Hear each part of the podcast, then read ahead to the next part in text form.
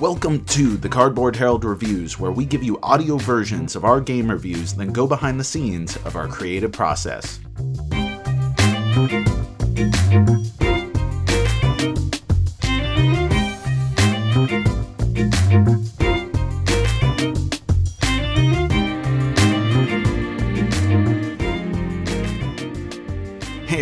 Welcome back to another episode of TCBH Reviews. And yeah, yeah, I know I'm late, but there's got to be a first time for everything. And this is a very busy time of the year with being holidays and everything, and we have so much going on. And there's no shortage of Cardboard Herald content for you to chew on while waiting for the next episode. So, thank you for being patient, and you can always check out all of our stuff on our website, cardboardherald.com. So, speaking of this episode, this is another one of these audio pulled from video episodes where we have our Hunt for the Ring audio review coming from the video, which we just posted. And this is a game that is just about to come out in stores. It's been available at a few conventions. We got a review copy. I have so many thoughts. And while I'm going to go back to doing some of the narration of written reviews, I think next episode will probably be Terraforming Mars.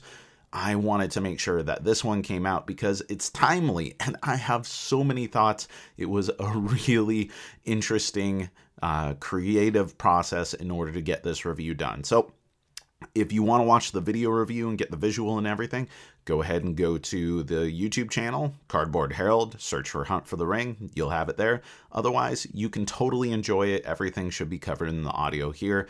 And if you got questions about the game or feedback on these audio from video episodes, then let us know. Cardboard Herald at gmail.com or hit us up on Twitter at Cardboard Herald. So, with that out of the way, let's go ahead and get to our review of Hunt for the Ring by Ares Games. Hey everyone. Some of you may know that I'm a huge fan of the works of J.R.R. Tolkien. I mean, I love The Lord of the Rings. Maybe a little too much, but that's okay because as a board gamer, there's a plethora of options at my disposal should I want to get my Middle Earth on. And while there are many great games set in Middle Earth, it's War of the Ring and its smaller but still awesome sequel, Battle of Five Armies, that reign supreme as the ones that have the most reverence for the written work of Tolkien. But these games are war games. Not everyone wants to play them, and also, certainly, not everyone has the time to play these. There is a lot of game to unpack here. So, when I heard that the same people who brought you these games were teaming up with the Letters from Whitechapel guy in order to make a hidden movement prequel to War of the Ring, I knew I was intrigued and I had to check it out. And it's here.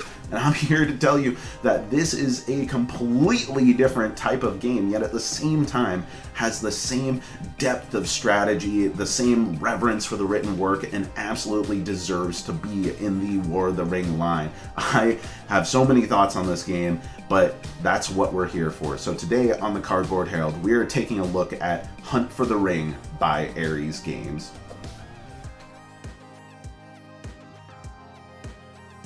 Like a mini campaign, there are two distinct halves to Hunt for the Ring that can be played back to back or saved between sessions. Both games have the same basic flow, played on different sides of the board, with the Fellowship player trying to secretly move the ring bearer from their start to end location, recording their movement using a journey log, hopefully covering up evidence of their quest and complete some deeds along the way.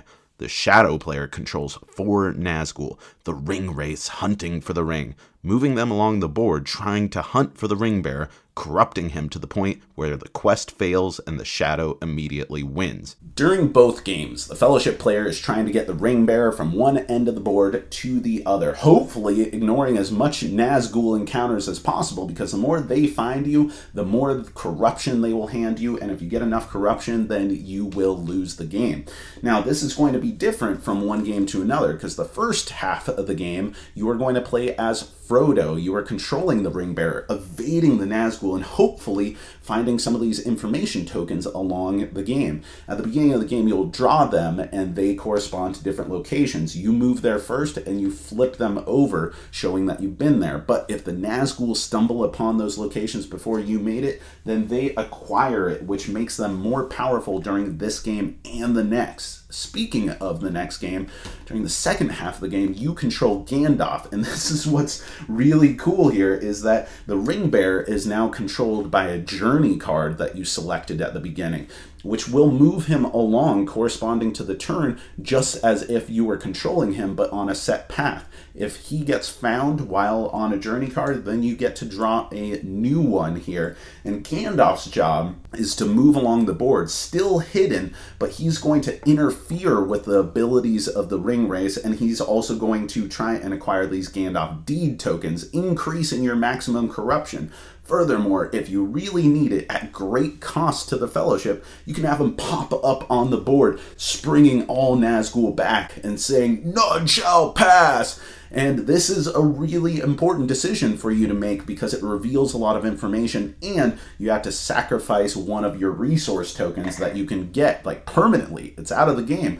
But not only does it feel like it is really powerful when it happens, it feels awesome thematically. I love that. Now, aside from that, there's some cards that help out the fellowship. You have these companion cards that are with you. They're your traveling companions, and they give you a bunch of different abilities. But if you get corruption, you can always choose to sacrifice one in order to stave off some of that corruption, which really hurts as the fellowship player. You're permanently losing out on something, but it's a critical decision that you may end up having to make before the end of the two games. The other thing is that there are these ally cards, one for game one, one for game two, that have a wide range of abilities in order to aid or interfere, and most often putting ally tokens on the board that can be impassable terrain for Nazgul moving in, unless they choose to use one of their action dice in order to slay them. Speaking of which, so you want to be a shadow player, huh? Well, I don't blame you. Not only does it feel really cool moving all these little Nazgulies about the board, but you feel really empowered, like there's a lot of options at your disposal in order to search for the hidden movers in this hidden movement game. So first off, not only do all of them get to move and act every single turn, but you can always take the basic action of pointing at a location and say, has the ring bearer ever been here?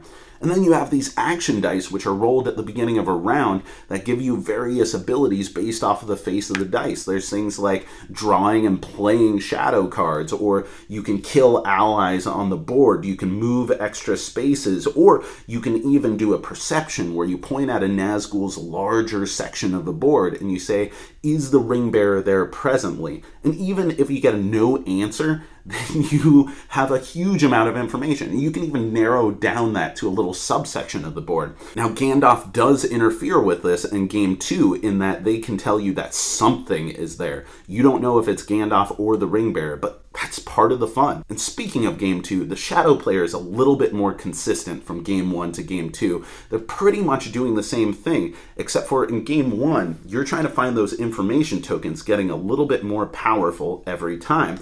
And then in game two, you have the ability to switch out one of your ring wraiths with the Witch King of Angmar, who is awesome. Now, this doesn't always happen, and it may happen a few times because he goes away after a successful hunt. But this guy gives you an awesome gold die that's more abilities, and they are more powerful versions of the abilities that you had in the previous game. It feels cool how the Nazgul, the shadow player in general, just gets more powerful as the Fellowship withers throughout the two games certain things will carry over from the first game to the second. There's the corruption level of the fellowship, the amount of information tokens gathered, cards in hand, and even the character cards that managed to survive into the second game all will inform your position at the beginning of the second game. Now, you can play it as one epic game, which I love because The Lord of the Rings is epic, but for my current lifestyle, I appreciate that Gandalf's letter here, which is effectively just a bag that you shove components in in order to keep track of where you left off, is a very functional and thematic way in order to carry on one game to the next. Makes it a much more manageable, about hour and a half session uh, in order to play through one half of the game. Now, what I like about this game is that both sides feel mutually empowered to achieve their objective. They feel like they have options at their disposal, and there are really agonizing decisions about when to use dice, when to flip over characters in order to get rid of corruption, when to have Gandalf appear on the board. Those are all really important strategic decisions that you get to make. And I love that because so many hidden movement games don't have a lot of meat on the bones, but this one does, while at the same time, at its core, being a really effective cat and mouse game. Let's talk about thematic resonance. This game is so incredibly thematic, and that's not just because of the artwork in the game, which is beautiful and done by one of the most premier, world renowned Tolkien artists out there, John Howe, but this also is just incredibly immersive in the mechanisms of the game. Every single thing that you do has some sort of source in the theme itself, and that to me is one of the things that I love most about it. Like, first off, not only when you're searching for the ring as the Nazgul do you feel the presence of it because the nine, the the ring wraiths, they are connected to the one ring, so of course they'd be able to feel it out. But then other things like Strider, he allows you to have extra journey cards because he led the ring bearers from Bree over to Rivendell. And it's not just limited to the direct actions that you're taking. The abstract concepts like the cards that you play in order to generate allies, they make a lot of thematic sense. I mean, Bolger is hanging out here in Crickhollow while, I don't know, uh, Tom Bombadil and his Bay Goldberry, yeah, you know they're hanging out in the Old Forest. That's where those tokens are going to end up getting placed on the cards that correspond to them. The amount of love and care that was put into crafting this game is outstanding. So if you're a hidden movement fan, this has all the tension that you're looking for. If you're a fantasy fan, then this is a gripping adventure that you can appreciate and it'll come natural to you even if you don't know all the details of the written or movie adaptations. Now, if you are a Lord of the Rings fan or Tolkien in general, this game packs so many treasures in it that it is practically the Smaug's Hoard of thematic resonance. This is an incredible presentation of Tolkien's work and very much deserving to be in the War of the Okay, so by now it should be abundantly clear that I love Hunt for the Ring. This game does so much mechanically and thematically that I just really dig. But there are a few things that I should mention if you're considering picking up this game.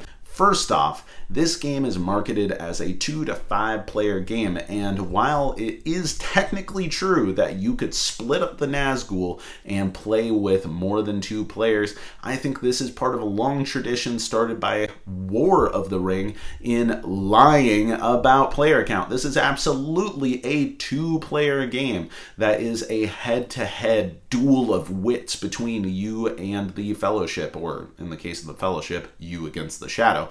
And while I appreciate the option is there, it still feels like you're just diluting the options available to each Shadow player when you split it up. Not only do you share the same pool of action dice, but also you still only have a sum total of four Nazgul to move across the board, meaning that you're only playing half or even a quarter as much. Not to mention the amount of time that's going to be spent arguing over who gets to use what dice when and who's going to go in and look for the ring bearer or where they could possibly be. The second thing that's worth mentioning is that these busts are really cool looking and add a sophistication, kind of a classic look to this game that it deserves. But while I get that they have to differentiate these ring wraiths somehow, they could have used inlays, darker colors, rings around the bases. Anything would look better than this. And the third thing worth mentioning is that there are a couple cards in the Fellowship deck that allow them to spend their tokens to cancel the effects of Ringwraith actions, one of which even cancels a sorcery card. If you aren't expecting this, this can be a huge bummer because each action is so critical, and if that's one of your cards that can bring the Lord of Nazgul into play, brutal. Fortunately, now you know it's in there, and you can save your best actions for when the Fellowship is out of their nasty green tokens. In summary, Hunt for the Ring is a really dynamic hidden movement game with a great arc spanning across two separate sessions. Both halves feel cool and present new challenges, with the Fellowship feeling more powerful during the first half and the second growing stronger throughout. My biggest surprise was how well the clockwork Frodo worked during Game 2, using Gandalf to aid your poor ring bearers and interfere with the Nazgul as they closed in. Bottom line, both sides feel balanced, interesting, and fun. All right, everyone. So that is our review of Hunt for the Ring, a game that clearly I love thematically, mechanically, Tolkien-astically. I love this thing. It does so many original things in the hidden movement genre, really empowering both sides to kind of gamify and, and add some meat onto the bones in a way that I haven't seen in other hidden movement games. Also, while I think this game is best if you're a Tolkien fan, whether that be a fan of the Lord of the Rings movies themselves, or you've been diving through the Silmarillion with reckless abandon since you were a teenager, I think that this is still enjoyable if you are just someone who likes or is okay with fantasy, it may bear out to be my favorite hidden movement game of all time. For now, it is absolutely one of my favorite games that I played this year. It is original, unorthodox, and ultimately fun. So, the Cardboard Herald recommends the ultimately best at two player Hunt for the Ring by Ares Games.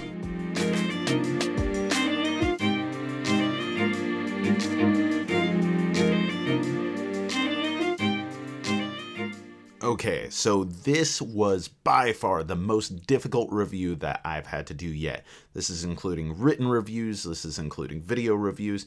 It is just bonkers how much work I put into this Hunt for the Ring review. So I had to talk about it. I couldn't wait for six months down the road for a TCBH reviews episode if we were putting these all up in chronological order. So here is me talking about this.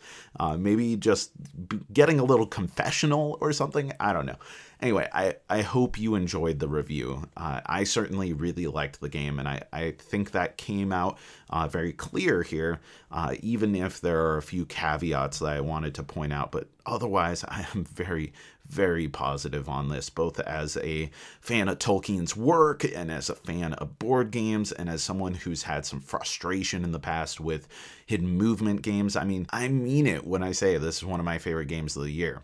So, why did I have such a hard time with this review?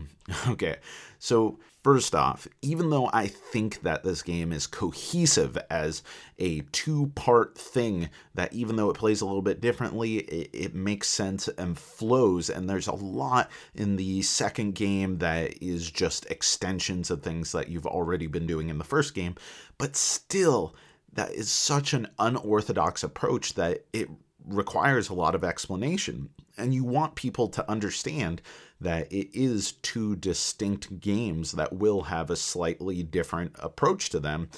And being able to articulate that is really difficult in a review. Furthermore, one thing that I was very passionate about when starting out the Cardboard Herald and and as I developed my voice and my style is I didn't want people to have had to play specific games in the past in order to uh, get information. So what that means is I wasn't going to say this is like Fury of Dracula and here's why, or this is like um, Letters from Whitechapel and here's why, or how it's not like those games because if someone hasn't played them, then they don't have enough context in order to uh, form an opinion or or get a lot of use out of the review. And I I get it for people out there um, myself included, a lot of the times I, I, like watching reviews, it's of games I've already played, and from there, it's an entertainment factor. You know, I I like getting more of the reviewer's opinion because I want to see how it measures up against my own. But I also want to be cognizant of the people who are just getting into gaming, or this is their first exposure to this specific game and, and don't have as much context and it would it feels unfair to not give them uh, a lot of uh, information that that is independent of knowledge of other games. So, why is this such a problem here? It feels crazy to explain how hidden movement works without literally just reading some really well written rules from a rule book. And so I had a hell of a time balancing between uh, what is what is um, too much information and what is not enough information, and to do so in an entertaining way. That was really hard on its own. Then there were other things that I, I thought a lot about. Um, specifically the the call out for a card that cancels the effects of a shadow card, right?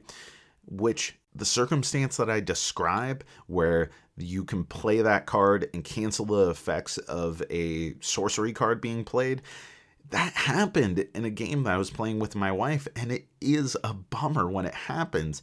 I had the ability to cancel her card that summoned the Witch King, and that sucked for both of us. Even though it was a great advantage to me, I felt like I was taking away one of the really fun elements of the game for her, and she wasn't able to draw another sorcery card later on.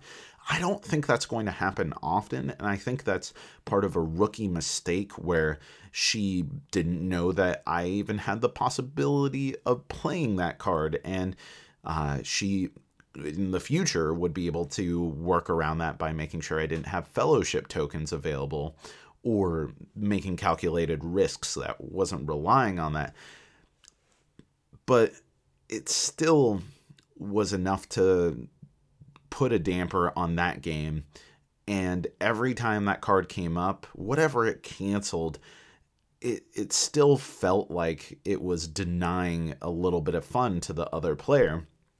And so, how much of that do I include in the review? Is that too tied to to my emotional response, or is that is that something that would be important for everyone to have up front? Is it too granular and specific, or is this something that is going to be important for other people making purchasing decisions? And ultimately, I still love the game, and I think you can strategically play around that, but it's something that felt like it could have been handled better in the design of the game, and it also was something that that if it felt like a bummer to me in an otherwise really really awesome game that I'm super hyped about, then it was worth being honest to other people that I had that experience and they could judge for themselves how important that would be. And being able to articulate that in such a way that I wasn't trying to dissuade anyone from checking out this awesome game, but really just giving them the upfront knowledge in, in how to prepare for a card like this and you know, you could do whatever you want. You could take that card out of the game. You could make it so uh, that you play around knowing that that card is a potential to happen, or you be as cutthroat as possible and just uh, accept the consequences that there are some brutal cards in the game and that doesn't bother you. Um, but trying to come up with the language for that and, and convey it in a way that was true to myself and authentic that was really difficult too. So these are the scripting issues, right? These are the things of coming up with the content that I was going to say in the review. And I think ultimately I nailed that stuff, but it took some work. So, some behind the scenes on how I do the video reviews is I try to come up with some structure in notes, just outlines of what I want to say, and then I try to keep it conversational with a, a script in my head of overall what I, I want to accomplish in each shot. And with Christmas coming up, and with my toddler being here, with out of town visitors, I was working on this review late at night uh, most of the time, and that's because I, I don't have a open space where I can record uh, that is out of the way of the rest of my uh, family. So uh, usually I'll wait until they go to bed or leave the house. And for any number of reasons, I couldn't make daytime recording happen here. So I was doing nighttime recording. And I did so many takes that I just felt frustrated and defeated on because they weren't working. And you know what? When you feel like you suck at something, then everything that you're going to do is going to be pervasive with that that feeling. It's going to have that stench of suck on it. And your self-defeating attitude is just going to make sure that every retake is going to be worse and worse because you're telling yourself you're doing terribly and that makes you do terribly. But eventually I got some takes that worked and I edited the review and it had a lot of flaws in it. I think I was talking really slowly because it was at night. I was overthinking it. I had this continuing feeling of defeat and this is terrible. and um, I I took some space from it. I gave myself a little bit of time uh, because I didn't feel like this was my best work. So I wrote up some scripts for uh, some B-roll footage. I ended up recording those, and then I decided I was going to do some retakes. Did those. Those came out okay, and in that retake, I did the the intro, which I think came out really great uh, with the War of the Ring and um, Battle of Five Armies boxes there. And at that time, I got done after working a few hours and then realized the footage I took actually showing off the game, the light exposure was all wrong, and this yellow board blended in perfectly with my maple table, and you couldn't see anything. And again, now I'm feeling even more defeated when I was starting to have a, a, slight uplift of positivity. So I decided, you know what? It's just about Christmas time. My family deserves me not to be stressed and just having a bad attitude about some review. So I decided to set it all to the side and just focus on Christmas and the holidays and family and friends and that kind of stuff. And that was a huge help. First off, it allowed me to get some perspective and look at things from a different angle. And second off, is that my wife has the incredible ability to make me feel like I can accomplish anything and like I'm a superhero and not in some like fake uplifting platitude way but in truly making me feel like I I am deserving uh, to be a creative person in this world. And so she uh, got me for Christmas this shirt that, uh, first off, if you haven't seen the Ralph Bakshi Lord of the Rings, you should go out and see it. It's a cartoon movie. It is only half of the Lord of the Rings, and he didn't get an opportunity to make the second half, but that's okay. The first half is incredible and crazy and completely unlike what you may expect but definitely a milestone in animation um, and worth checking out if you're a Lord of the Rings fan or just an animation fan in general. But she got me this shirt that is all the different storyboards from the making, the like pre-production of that Bakshi Lord of the Rings. It looks freaking awesome, and it combined with the other elements of Christmas, making me feel great and spending time with my family and being a good dad and being a good husband and, and, having the love and attention of my loved ones. And this shirt felt like destiny. And so I looked at the review again after Christmas was all said and done, and I said, Here are the scenes that just do not work. Here's what I want to do with this. I'm just going to do some re recording sessions and nail it. And I did. I had worked, you know, hours upon hours of recording and and footage that didn't work in the past and I think in I don't know 20, 30 minutes, I had the remaining bits necessary in order to complete the review.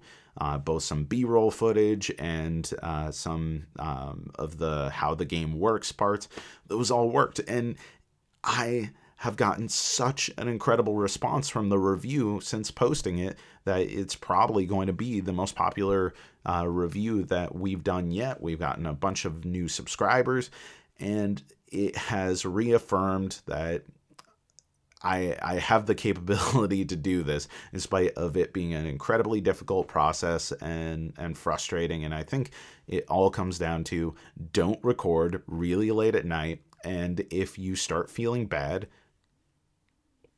get yourself away, give yourself some space to breathe, and get some perspective in whatever creative process you're working on. So that's the main takeaway. Give yourself perspective.